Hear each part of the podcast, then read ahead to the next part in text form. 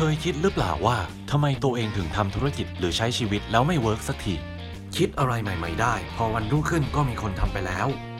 คิดว่าไอเดียนี้เจ๋งสุดๆ ขายได้แน่นอน สุดท้ายก็ต้องพับเก็บไปไม่เป็นท่า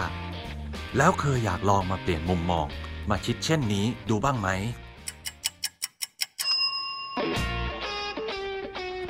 RELC Kitchen รายการที่ชวนคุณมาปรุงความคิดด้วยวัตถุดิบคุณภาพ คัดสรร ส่งตรงถึงคุณทุกวัน สวัสดีค่ะ ขอต้อนรับกลับเข้าสู่ครัวแห่งความคิด พอดแคสต์จาก RELC Kitchen ค่ะ กับดิฉัน พัทราพัฒนาพิบูลค่ะ และกระผม เชนคมปัญญาเอกวานิชครับ และเช่นเคยค่ะ กับแขกรับเชิญประจำรายการของเราค่ะ อาจารย์หนิงค่ะ สวัสดีค่ะท่านผู้ฟังสวัสดีค่ะพัทราสวัสดีค่ะเชน สวัสสวัสดีดีครัค่ะบอาจารย์ค่ะ ก็เข้าสู่ episode ที่ 5 แล้วนะคะ ซึ่งวันนี้เรายังเหลือวัตถุดิบ Speed of Trust อีก 2 ตัวนะคะ ก็คือ Practice Accountability และ Listen First ค่ะสำหรับ episode นี้นะคะ เราก็ยังอยู่ในหัวข้อเกี่ยวกับ Speed of Trust นะคะ แล้วก็อาจจะขออนุญาตให้อาจารย์หนิงนะคะ ในการเริ่มเเกี่ยวกับการให้คำแนะนำหรือว่าเทคนิคที่ทำให้เกิด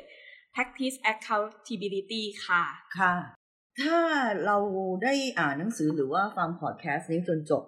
ว่าใน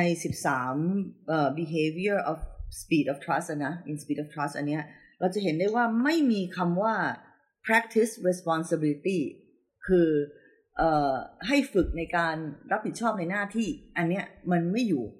ทำไมมันไม่อยู่ อันนี้ก่อนนะทำไมมันไม่อยู่ ซึ่งควรที่จะอยู่เนาะแต่ว่าเขากำลังจะบอกว่าทั้งหมด 13 ข้อเนี้ยคือหน้าที่ของเราคือ responsibility ค่ะเพราะฉะนั้นควรที่จะทำก่อน คนชอบมาถามอาจารย์ หรือว่าชอบมาบอกว่าเอ่อทำไมต้องมา practice accountability ซึ่ง accountability อันเนี้ยมันแปลว่า ฝึกรับผลในสิ่งที่เกิดจากการกระทำของเรา ทำไมเราไม่ฝึกรับผิดชอบกับหน้าที่เราก่อน อาจารย์ก็จะบอกว่านั่นมันแบบแหง่อะมันเป็นสิ่งที่ต้องทำอยู่แล้ว ใช่ไหมครับและไอ้สิบสามข้อเจ้าสิบสามข้อเนี่ย ก็คือหน้าที่ของเราหน้าที่ของเราต้อง talk straight นะ demonstrate respect นะ create transparency นะ right the wrong นะเขาก็เลยไม่ได้ใส่คำว่า responsibility ตรงนี้ แต่เป็น accountability ว่าเมื่อเรา practice being responsible หรือว่าทำในหน้าที่เราแล้ว แล้วมันยังมันไม่ได้ผลตามนั้น เพราะว่าอาจจะเป็นเพราะว่าเราละเลยบางอย่างไปนะคะ แล้วมันเกิดผลยังไงเราก็ต้องรับรับมันให้ได้ครับอ่าอย่างเงี้ย ซึ่งก็แน่นอนเมื่อเกิดความผิดพลาดอาจารย์ก็บอกว่ายกตัวอย่างนะอะพระทาเรื่องนี้มันเกิด เราไม่สามารถทำงานเสร็จได้ภายในวันนี้ พระทาก็ต้องรับผิดไปนะ รับผิดชอบนะค่ะต้องหัดรับผิดชอบนะ โอเค แต่เทคนิคก็คือรับผิดชอบแล้วก็ไม่ต้องบน่นอันเนี้ยคือสิ่งที่เขาหมายถึง คือทุกคนก็อาจจะรับผิดชอบ แต่บ่นไม่เอา เรารับผิดชอบแล้วเราก็ไม่บ่นแล้วเราก็ทำไมคะ ไม่งองแงไม่อะไรทั้งสิ้นไม่ไปโทษคนอื่น แล้วเราก็ทำไมคะ เดินหน้าต่อเออก็ไปกลับไปสู่ right กับ wrong จบค่ะอย่างเงี้ย แต่ว่าบางมันเป็นสิ่งที่ยากที่จะยอมรับว่าเออเราผิดนะ หรือเรามีส่วนผิดนะค่ะเออแบบเนี้ยอันนี้คือสิ่งที่ถ้าลองจินตนาการว่าในทีมเนี่ย เมื่อมันเกิดความผิดพลาดอะไรขึ้นมา มีคนยกมือเลยว่า เออ อันเนี้ยเป็นความผิดเราเราขอโทษ เราลืมไป แล้วก็ไม่ใช่ว่าเงียบ เราลืมที่จะแปะสแตมป์ส่งเอกสารไม่น่าเอกสารไปผิดที่ค่ะแล้วก็ครับบอกว่าคราวหน้าจะระวังกว่านี้คราวหน้าจะไปซื้อสแตมป์กันไว้เลย หรือว่าอะไรก็แล้วแต่ เป็นต้นค่ะมันไปได้เร็วไหมเร็วค่ะอาครัจารบย์อ่าใช่ไหมคะค่ะมันเลยทำให้เกิด speed of trust แล้วมันรู้สึกเชื่อใจไหมว่า ถ้ามีความผิดพลาดเราจะรู้เลยว่าคนคนนั้นจะเขาก็จะจะมาบอกเราเราก็จะมาบอกเราถูกค่ะป่ะแล้วก็จะรีบแก้ไข right the wrong แต่ว่าถ้าเกิดเกิดความผิดพลาดแล้วทุกคนเงียบอะเราก็ไม่รู้ว่าจะไว้ใจกันยังไงต่อไปในอนาคตเพราะเรารู้ว่ามันพลาดเขาถามว่าอ้าวใครทำ ใครทำใครทำทุกคนก็เงียบอ่าอย่างเงี้ยมันก็ไม่เกิดความไว้วางใจกันสิครับ แล้วมันจะไป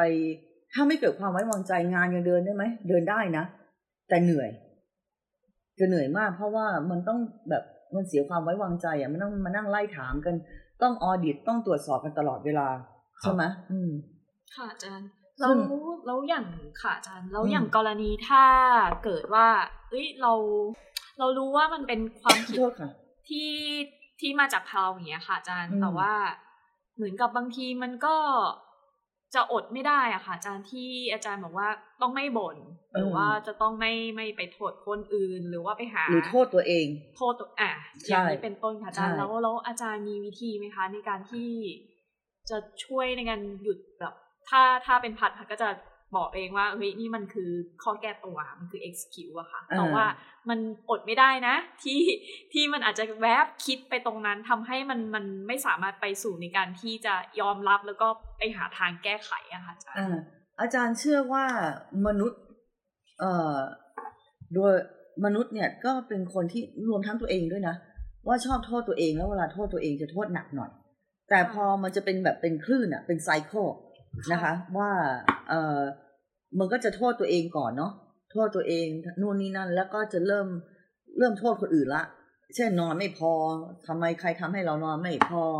นู่นนี่นั่นจริง ๆ เอ่อแต่เราลองฟังตัวเองต้องฝึกนะเราลองฟังตัวเองดีๆว่าค่ะตอนที่เราโทษคนอื่น จริง ๆ แล้วเราโทษได้ไหม เช่นยกตัวอย่างเมื่อคืนนอนไม่พอ เพราะว่า เอ่อข้างบ้านเปิดเพลงเสียงดังมาก จริง ๆ เราก็มีวิธีในการที่จะปิดไม่ให้เสียงมันเข้ามาก็ได้ หรือเดินไปบอกเขาว่ารบกวนหน่อยนะคะ แต่เราเลือกที่จะไม่ทำและคาดหวังว่าจะให้เขาทำเพราะฉะนั้นก็โทษเขาร้อยเปอร์เซ็นไม่ได้ค่ะอ่า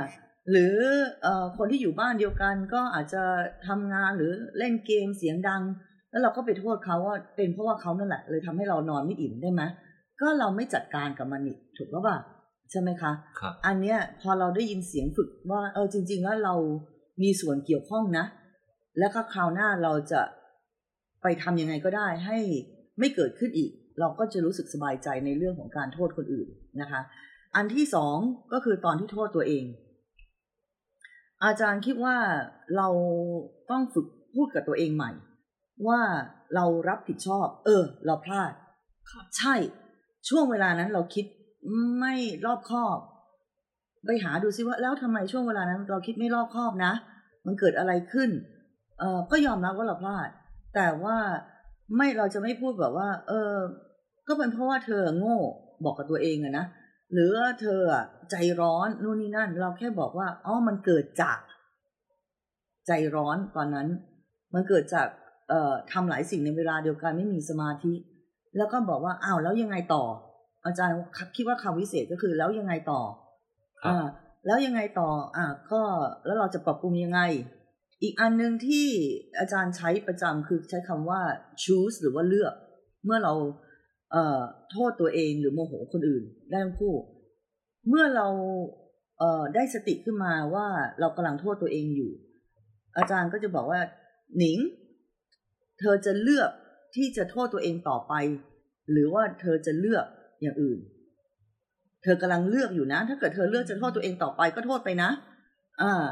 เหมือนกันเวลาโมโห อาจารย์ก็จะถามตัวเองว่า เอ่อเธอกำลังจะเลือกโมโห เธอได้เลือกโมโหไปแล้ว เธอจะเลือกโมโหต่อไปไหมครับ อืม แล้วพอได้ยินเสียงตัวเองถามตัวเองอย่างเงี้ย มันก็ เออ ไม่เอาอะ ไม่อยากเลือก แต่ถ้าไม่ถามตัวเองว่า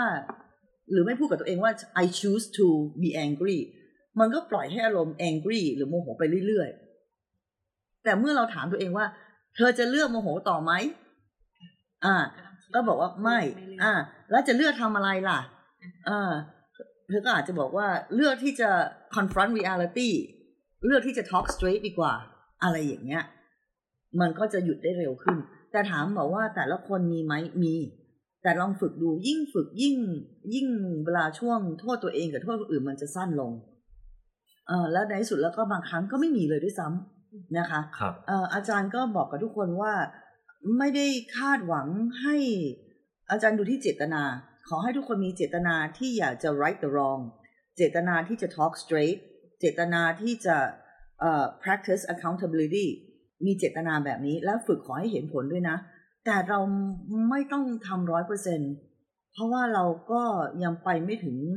เอ่อพระพุทธเจ้า ไม่เป็นไรอย่าอย่าอย่าแรงกับตัวเองมากนะแต่ว่าขอให้เห็นว่ามีเจตนานะ แล้วฝึกเป็นประจำอาจารย์คิดว่านี่คือสิ่งที่ผู้นำก็ควรที่จะบอกกับทีมว่า เราไม่ต้องการให้คุณเพอร์เฟกค่ะแต่ให้คุณทำไมคะปรับปรุงขึ้นมาเรื่อยๆเรื่อยๆเรื่อยๆอืมประมาณนี้ค่ะค่ะครับอาจารย์แล้วที่อาจารย์บอกว่า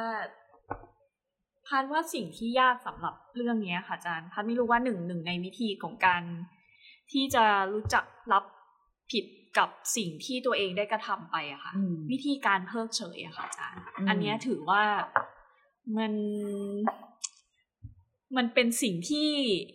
ทำได้หรือเปล่าอะคะอาจารย์ หรือว่าการเพิกเฉยนี่มันเป็นสิ่งที่โอ้ยเพิกเฉยไม่ควรทำไม่ไม่ควรเลยใช่ไหมอ่าใช่ มันไม่ดีต่อตัวเองและองค์กร เอ่อเพราะว่าเพิกเฉย มันเกิดประโยชน์อะไรอะพระทาอืมหรือมันอาจจะเกิดประโยชน์คือสงบ ไม่มีใครทะเลาะกันชั่วคราว แต่ว่าปัญหายังอยู่ไหมก็ยังมีอยู่ก็ยังอยู่ถูกแล้วป่ะค่ะถ้ามันก็ในที่สุดก็ต้องจัดการ จะปล่อยให้มันลามไปไกลมันก็ไม่ควร ถูกแล้วป่ะแต่ practice accountability เขาบอกว่าให้ฝึกรับผล แต่ผลไม่ได้แปลว่าผลออกมาไม่ดีเสมอไปนะครับ มันอาจจะเป็นผลที่ดีด้วยค่ะอ่าเราต้องรู้จักรับผิดให้เป็น และรับชอบให้เป็นด้วยครับ เวลาผลออกมาดีแล้วมีคนชมเราก็จะอ๋อไม่ค่ะ ไม่ใช่หนูคนเดียวค่ะเป็นของคนนั้นด้วยคนนี้ด้วย ซึ่งบางครั้งมันไม่ดีมันไม่ดียังไง เอ่อไม่ดีกับคนอื่น มันดูเหมือนจะดีนะ ว่าเราให้เครดิตคนอื่นด้วย ถึงแม้ว่าเขาไม่ทำครับเออแต่ว่าเอาเข้าจริง ๆแล้ว เออไม่ดีหรอกเขาไม่ได้มีความภูมิใจเลย มันก็เหมือนเราเอาเงินไปให้คน แล้วก็มันเขาจะภูมิใจไหมให้เงินฟรีๆเอาเอาเข้าจริง ๆ นะ เขาไม่ภูมิใจหรอก เออมันควรที่จะให้เขาทำงานและได้เงิน อ่า อย่างเงี้ยเหมือนกันค่ะครับเพราะฉะนั้นคือต้องฝึกทั้งรับผิดและรับชอบ รับชอบก็ก็เมื่อเวลาสมัยก่อนเนี่ยเวลาอาจารย์ชมใครว่าอ๋อวันนี้ดูดีจังเลย วันนี้ไปทำอะไรมาสวยขึ้น หรือวันนี้สวยมากเลยนะ ก็ขอบคุณ ไม่ต้องพูดอะไรเยอะอ๋ออ๋อเสื้อเก่าแล้ว อะไรแบบนี้ ซื้อมานานแล้วทั้งทั้งที่แหมมันก็เพิ่งซื้อมา อะไรเงี้ยเจตนาเพราะเราเจตนาจะสวยก็ก็รับว่าขอบคุณค่ะครับอ่าแล้วก็ไม่ต้องให้เครดิตอ๋อเป็นเพราะว่าคนนั้นเขาแนะนำมาเมื่อวานว่าอะไรอ๋อยาว เออ ขอบคุณจบอะไรอย่างเงี้ยครับแต่ถ้าเกิดกรณีคนอื่นเขาเอ่อกระทำร่วมกระทำในผลงานที่ดี เราก็ต้องทำไมคะ โชว์ loyalty ให้กับเขาด้วยนะครับว่าคือให้เครดิตเขาด้วยครับค่ะถ้า ฟังแบบพี่อาจารย์มากการรับชอบนี่ดูกลายเป็นเรื่องยากไปเลย ถูกแปลกแปลกๆนะคะเอ่ออาจารย์ที่ว่าเป็นสิ่งที่ดีอาจารย์ว่าทุกวันเนี้ยเราเราเราก็ต้องรับผิดเป็นนะคะ ถ้าเกิดดูสถานการณ์บ้านเมืองบางครั้งก็รับผิดกันไม่เป็นค่ะนะคะ แต่ยากเหมือนกันสำหรับคนที่ไม่ค่อยผิด ต้องหัดรับชอบอ่าเพราะว่าการที่รับชอบไม่เป็น ก็ไม่ได้ถือว่าเฮลตี้นะค เพรับราะว่าทำตัวไม่ถูก หรือการที่รับชอบไม่เป็นมันแปลว่ามันสะท้อนอะว่าเราไม่มีความมั่นใจในสิ่งที่เราทำอืมแต่คนที่รับชอบเป็นเขาก็จะมั่นใจว่าสิ่งที่เขาทำอันเนี้ย มันเป็นสิ่งที่ดีเขาก็รับชอบ และมันจะเป็นเอ่อคนเดียวกันที่จะรับผิดเป็น เพราะเขารู้ว่าเขาทำเรื่องนี้ได้ดี และเรื่องนี้เขาทำได้ไม่ดีครับ แต่คนที่รับชอบไม่เป็น บางครั้งเนื่องจากว่าไม่รู้ว่าตัวเองเก่งเรื่องไหนทำอะไรได้ดี มีคุณค่าขนาดไหนก็จะรับผิดไม่เป็น เพราะว่าก็จะรู้สึกว่าเป็นข้ออ้างอะว่าก็ก็ตัวเองก็ก็ไม่ได้ทำอะไรได้เยอะ แต่ก็ไม่ได้ทำอะไรได้ผิดอะไรแบบนี้เป็นต้นค่ะค่ะเพราะฉะนั้นเราต้องฝึกกันที่ทั้งรับผิดและรับชอบเอ่อทั้งคู่แหละต้องคู่จับมือกันไปนะคะ ที่นี่ก็เหมือนกันอาจารย์ก็ใช่ไหมล่ะค่ะเวลาอาจารย์บอกว่าอะก็ทำได้ดีก็หัดรับชอบขอบคุณค่ะ แต่เวลาทำผิดก็ต้องขอโทษค่ะอะใช่ก็ค่ะก็ตามเนื้อผ้า เอาข้อจริงมันเป็นเรื่องเอ่อ concept ที่ง่ายมาก แต่เราไม่ได้ฝึกกัน ค่ะเออแต่ก็อาจจะเป็นเพราะว่าสังคมไทยชอบสอนให้รับผิดอย่างเดียวด้วย ไม่ครับไม่เคยสอนให้แบบว่ารับชอบเป็นยังไง แต่ลองดูง่าย ๆ เลยตัวอย่างง่าย ๆ ซึ่งอาจจะตรงกับช่วงเวลานี้ก็คือช่วงเวลาออสการ์ช่วงเวลาโกลเด้น l o ล e อะไรแซกอวอร์ดค่ะ แต่ละคนที่ไปรับรางวัลนักแสดงนำยอดเยี่ยม หรือนักแสดงเอ่อสนับสนุนยอดเยี่ยม เขาบอกไหมว่าอ๋อไม่ใช่เลย ไม่ได้ตั้งใจทำอะไรมากเลย ก็เล่นๆไปอย่างนั้นแหละ ก็แสดงไปอย่างนั้นแหละ เออก็แล้วก็โอ้ยเพอเอิญได้รางวัลอะขอบมาไม่เขาไม่พูดกันครับค่ะเขาบอกว่าเขาแต่เขาขอบคุณไหมใช่แล้วเขาก็ขอบคุณคนอื่นไหมใช่ครับแล้วเขาก็บอกไหมว่าเขาทำงานหนัก เขาพยายามมากสำหรับบทบาทนี้ใช่ไม่เคยมีใครแม้แต่คนเดียวที่จะบอกว่าอะไรอ๋อก็ทำไปอย่างนั้นเล่นๆมันฟลุกออกมาแล้วฟลุกแล้วได้รางวัลนี้ไม่มีครับไปดูโนเบลไพรส์เหมือนกัน มีใครเคยบอกว่า อ๋อ ก็เป็นเอ่อช่วยเหลือมนุษยชน แบบเล่นๆฟลุกๆ แล้วก็ได้รางวัลโนเบลมาฟลุกๆ ไม่มีครับ แต่ปีไหนที่เขาไม่ได้ แล้วเขาได้มาเชิญในงาน เขาก็ต้องปรบมือให้กับคนที่ได้ไหมใช่ ปีไหนใช่ครับที่เขาถูก nominate คือถูกเสนอชื่อแต่เขาไม่ได้ เขาก็ต้องมี good spirit ที่จะบอกว่า เออ ก็คนนั้นเขาเก่งกว่าจริง ๆ ในปีนี้ถูกก็ป่ะครับอ่าอาจารย์ว่าเป็นเป็นตัวอย่างที่ดี ค่ะ ค่ะก็ค่ะอาจารย์อาจจะขออนุญาตขยับไปวัตถุดิบถัดไปนะคะ ที่ได้เกริ่นไว้ตั้งแต่แรกค่ะ ว่าวันนี้เราอ่ามีอยู่สองตัวค่ะ ซึ่งอีกตัวหนึ่งก็คือเรื่องของ listen first ค่ะอาจารย์ แต่ก่อนอื่นขอนิดนึงค่ะอาจารย์ค่ะ พัดอ่านแล้วว่ามันเป็น listen first อะค่ะอาจารย์ เอ๊ะทำไมมันถึงมาอยู่ที่11ข้อที่สิบเอ็ดอะค่ะอาจารย์ อาจจะอย่างนี้ก็ได้ listen first ก็คือหนึ่งแล้วก็สิบเอ็ดก็คือหนึ่งกับหนึ่งก็เป็นหนึ่งหนึ่งฟังแล้วฟังอีกเออไม่หรอกอันนี้เป็นใช่มุกไหมไม่ใช่ไม่ใช่อันนี้เป็นแบบเป็นมุกนะคะอ่าคนเราจะ listen first ไม่ได้ ถ้าไม่มีใครบอกว่าต้อง listen first เพราะฉะนั้นมันต้อง talk straight ก่อนจากอีกคนหนึ่งว่าช่วย listen first นะ เพราะฉะนั้น talk straight มันถึงต้องขึ้นก่อน แล้วถ้าอย่างนั้นทำไมถึง listen first ถึงไม่ต่อ ไปที่ต่อจาก talk state อะค่ะอาจารย์อืมเพราะว่าคนเราชอบ talk straight แล้วเข้าใจผิดว่า talk straight แปลว่า talk rude คือพูดตรงๆกับพูดกันหยาบๆ ไม่เหมือนกันครับเขาก็เลยต้องต่ออันที่สองด้วยว่า พูดกันตรงๆนะ แต่ด้วยความเคารพค่ะ นึกออกไหมคะ กว่าเราจะมาเป็น listen first หรือว่าเป็นผู้ฟังที่ดีได้ค่ะมันก็ต้องมีกระบวนการหรือว่ามีถูกค่ะสิ่งที่เป็นจะต้องค่ะเป็น mindset ถูกในการต้องที่เราอืมเราจะสร้าง trust ให้มีคุณภาพหรือว่าแข็งแรงค่ะอีกอันหนึ่งก็คือมัน given อยู่แล้วว่าเราต้อง listen first ในการรับโจทย์ แต่หนังสือเล่มเนี้ยเขาให้มองอีกมุมหนึ่งว่าเมื่อมันมีปัญหา เมื่อองค์กรไม่มีความไว้วางใจ เขาเลยต้องขึ้นมาก่อนว่าเป็น talk straight นู่นนี่นั่น และหลังจากนั้นช่วย listen first เมื่อมี feedback อืมอ่าครับนึกออกไหมคะ อ่า ประมาณนี้ เมื่อมีฟีดแบ็ช่วยฟังก่อนได้ไหม คือในภาวะปกติมัน listen first กันอยู่แล้ว อันนี้เอาไว้สำหรับแก้ไขปัญหา โดยเฉพาะอย่างที่เราพูดกันตอนแรกว่าค่ะเมื่อองค์กรมีหรือเศรษฐกิจมี crisis นะคะ เราก็ต้องมาจัดการด้วย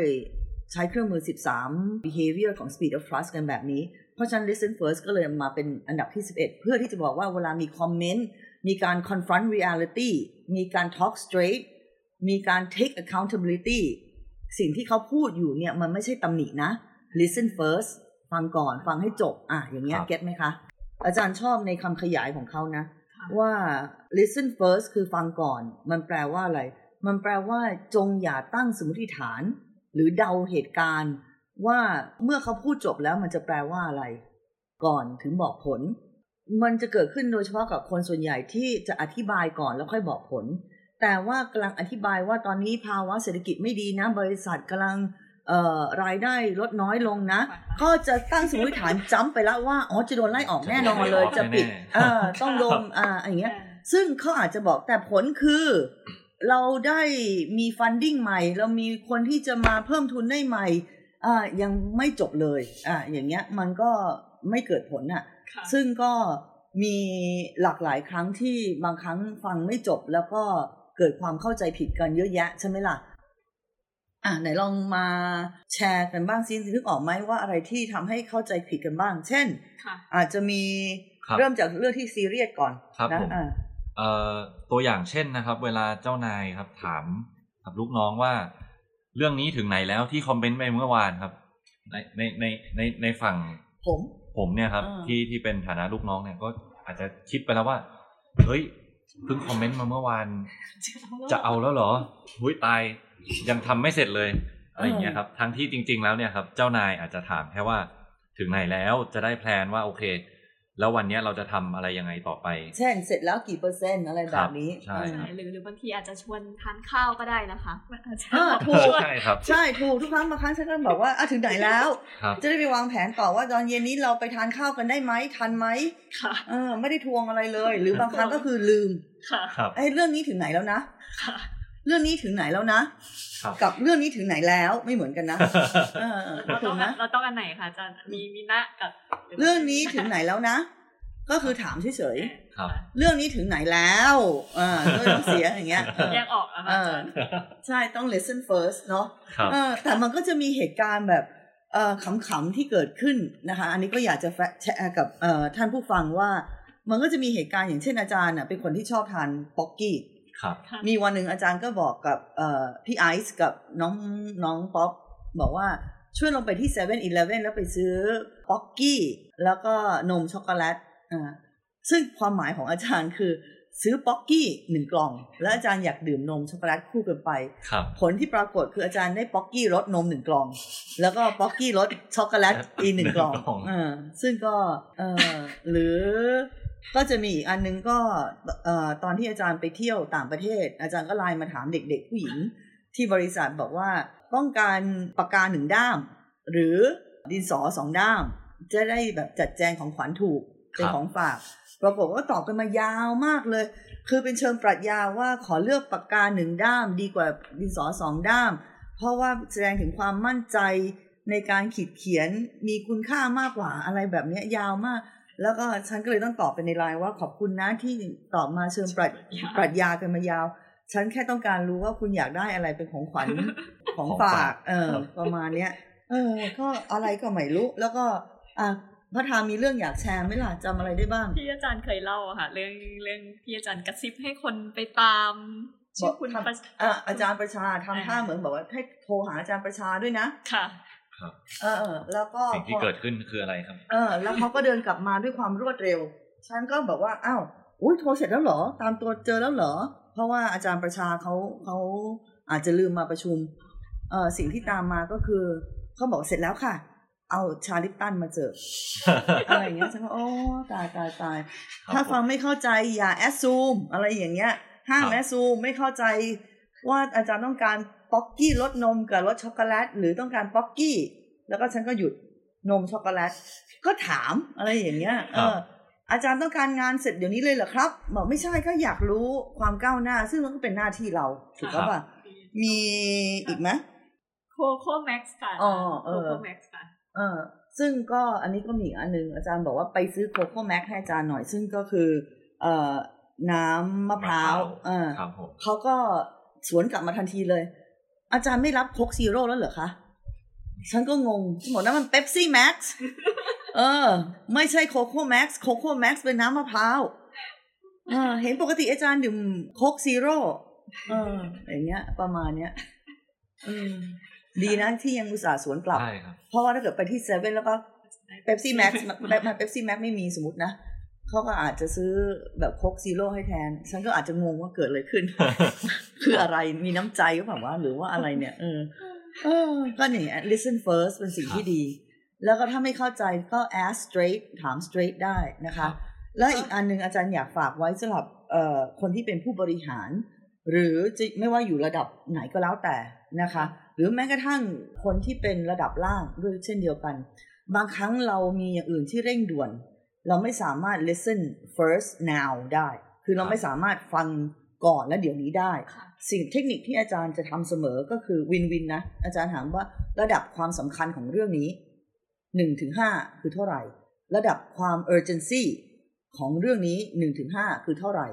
ถ้ามัน urgent ห้า important ห้าอาจารย์ฟังแน่นอน ถูกแล้วป่ะจะ listen first ก่อนค่ะแต่ถ้ามันไม่ใช่ก็ต้อง listen later แต่บอกค่ะเขาว่า ไปต่อคิวนะ กดบัตรคิวค่ะก็กลับไปสู่เทคนิคเดิมที่เรามีกันก็คือกดบัตรคิวนะ ประมาณนี้นะคะ ไม่อย่างนั้นแล้วมันก็อาจจะมันมันมันมันเป็นไปไม่ได้ที่จะ listen first และ listen now ครับได้สำหรับทุกคนในองค์กรครับนะคะ แต่เราควรที่จะมีคำถามเพื่อจัด priority ว่าเราควร listen first กับใครก่อนนะคะครับโอเค อันนี้ก็มีคำถามหรือว่ามีอะไรประเด็นอะไรจากเชนจากพัทราไหมคะ แทนท่านผู้ฟัง ค่ะอาจารย์จริงก็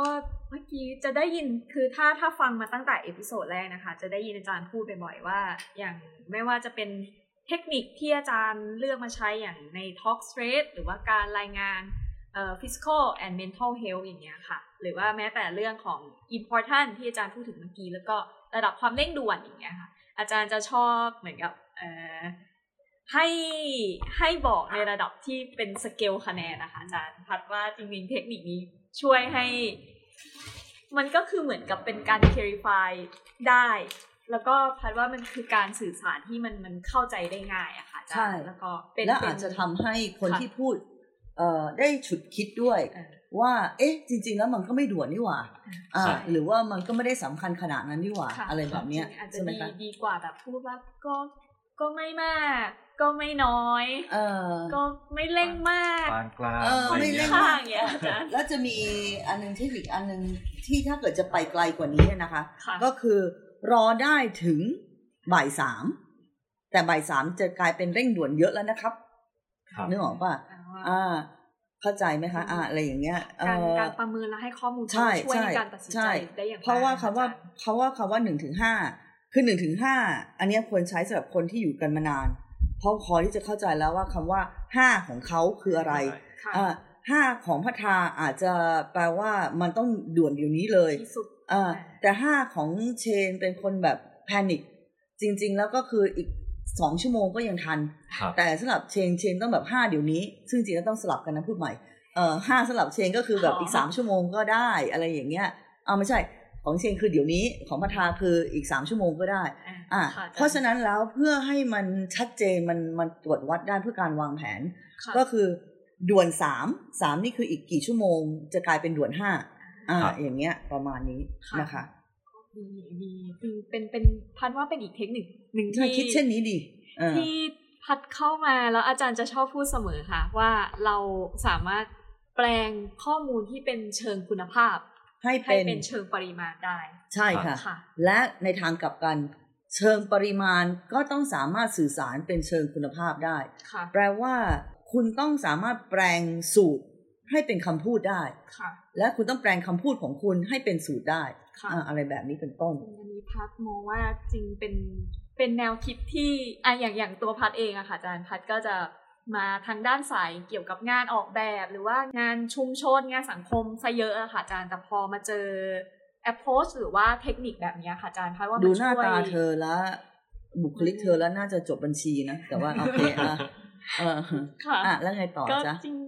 พัดตื่นเต้นกับการที่ที่ข้อมูลอย่างเงี้ยมันมันมันแปลงกลับไปกลับมา หรือว่าการใช้ข้อมูลเป็นเชิงตัวเลขค่ะอาจารย์มันช่วยให้ วางแผนได้ง่ายขึ้น ได้ง่ายขึ้นแล้วสื่อีอกอย่างสารหนึ่งใช่ค่ะอาจารย์ คืออมอาจารย์ก็จะใช้วิธีนี้เสมอในการที่จะวิเคราะห์ไม่ว่าจะเป็นประเด็นที่อาจจะเป็นประเด็นที่มันเป็นเชิงคุณภาพอย่างเช่น ที่ที่บริเวณนี้หรือว่า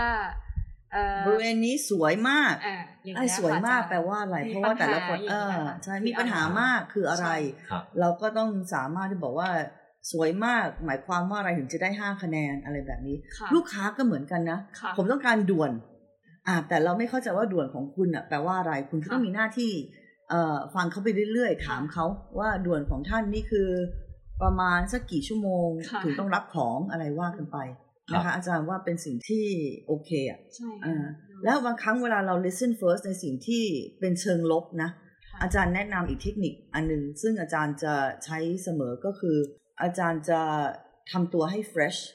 ก่อนที่จะไป listen first ในสิ่งที่จะเป็นเชิงลบ คือทำตัวให้สวยอะ่ะรู้สึกว่ามันก็ไม่หดหูมาก คือตัวเองอย่างน้อยมีมีอะไรที่เป็น positive หนึ่งเรื่อง อ่า หรือถ้าเกิดว่าทางโทรศัพท์เอง บางครั้งก็จะฟังโทรศัพท์ไปเอ่อต้องฟังนะ เรามีหน้าที่ฟัง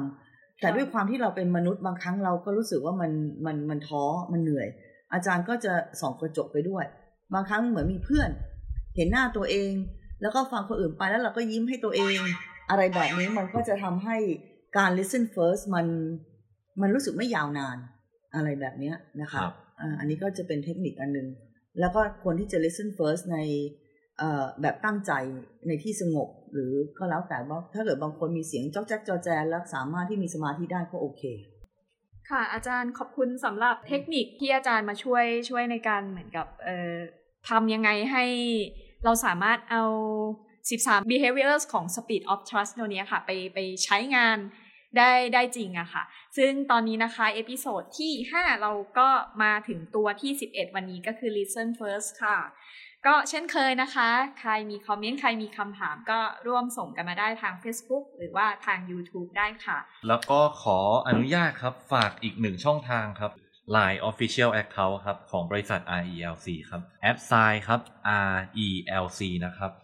สามารถแชร์เรื่องราวต่างๆ หรือว่าส่งคอมเมนต์หรือคำถามเข้ามาได้เช่นกันครับ หรือแม้กระทั่งหัวข้อที่อยากจะให้เราไปทำการบ้าน แล้วก็ครับมาแชร์ในรายการพอดแคสต์นี้นะใช่คะครับ เรายินดีรับทุกข้อความครับผมค่ะครับก็ยังไงใน episode นี้ครับ ขอขอบคุณอาจารย์พี่พัฒน์และขอบคุณผู้ฟังทุกท่านครับผม ก็ขออนุญาตลากันไปก่อนนะครับ แล้วพบกันใหม่ใน episode หน้าครับค่ะสขอบวัสดีคุณคมากรับค่ะ สวัสดีค่ะ สวัสดีค่ะ